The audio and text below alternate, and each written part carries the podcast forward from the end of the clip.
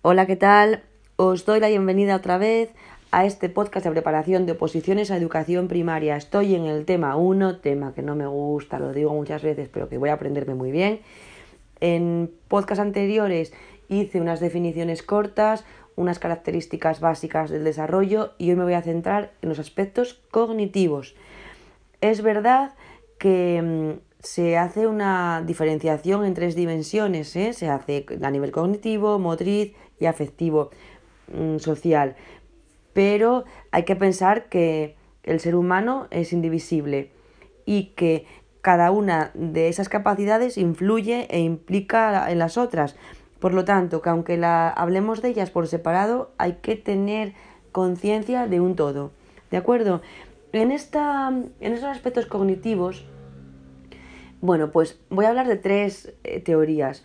Una que se basa en la herencia genética, otra que se basa en la influencia del ambiente y una tercera que combina tanto los factores internos como externos. La primera, que es la teoría organicista de Piaget, se centra en la estructura del pensamiento en las diferentes etapas evolutivas, señalando que los procesos internos del individuo son más importantes que los externos. En, esta etapa, en la etapa de primaria, lo fundamental es que, según Piaget, se pasa del pensamiento preoperatorio al de las operaciones concretas y podemos hablar de cuatro características.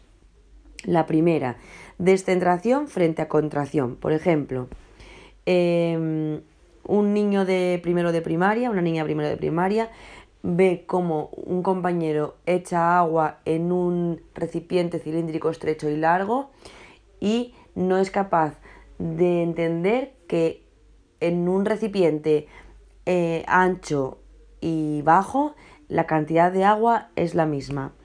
Otra mm, característica, realidad inferida frente a apariencia. Aquí el mejor ejemplo es el sarcasmo.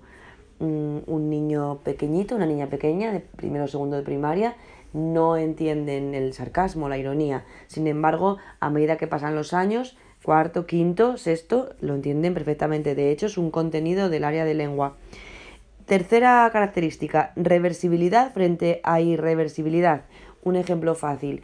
Mm, cinco monedas de euro a un niño de primero de primaria, se las cambias por un billete de 5 euros y en principio su, va a pensar que tiene menos cantidad. Y la cuarta, transformaciones frente a estados. Y aquí sí que podemos poner un ejemplo de un cambio en la materia, pues de un recipiente con hielo que se convierte agua en, un radiador. La segunda teoría que, vamos a que voy a presentar es la teoría de, Vygotsky, que al contrario de Piaget pone toda la importancia en la influencia del mundo físico. Según Vygotsky, de 1930, el sujeto humano vive en un mundo social y cultural lleno de herramientas y contenidos culturales y sociales. Cuando se habla de conocimiento sociocultural, se hace referencia básicamente a dos cosas. Por un lado, dominar las habilidades sociales para relacionarse con los otros y también dominar las herramientas que permiten interiorizar nuestra cultura.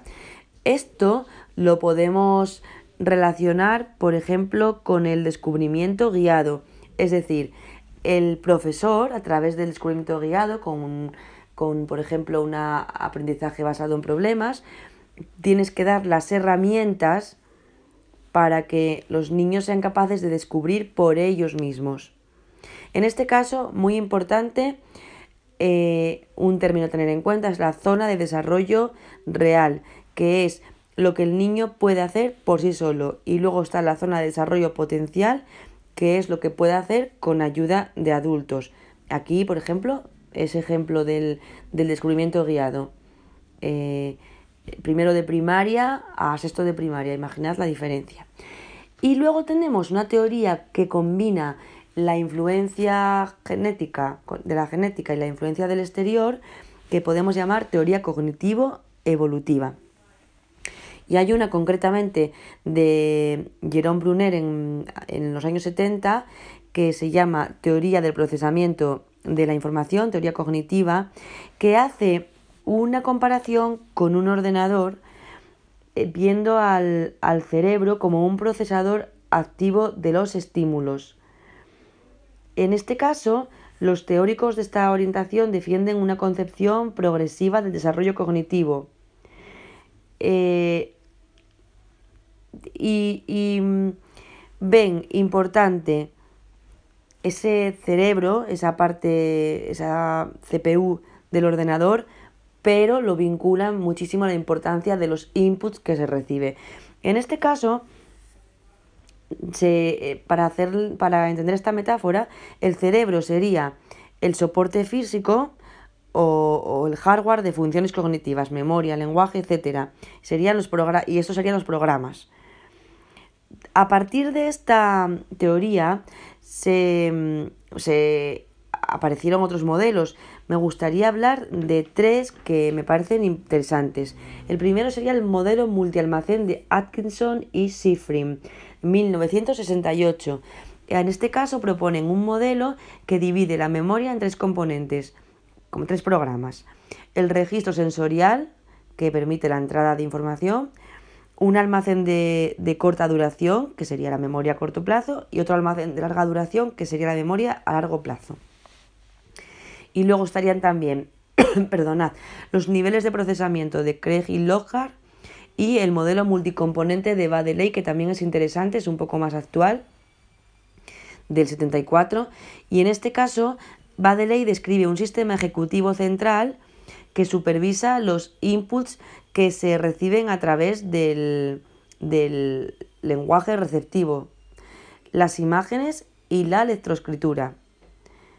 Vale, es un poco complicado recordar estos, estas palabras, por eso yo me quedo con la teoría mm, de la información de Jerome Brunner y después me gusta la del modelo multialmacén de Atkinson y Sifrin, la de eh, memoria a corto plazo, memoria a largo plazo y el registro sensorial, que sería la entrada de información. ¿Vale?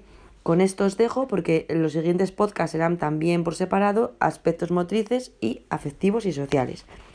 Venga, hasta luego, que tengáis un día genial.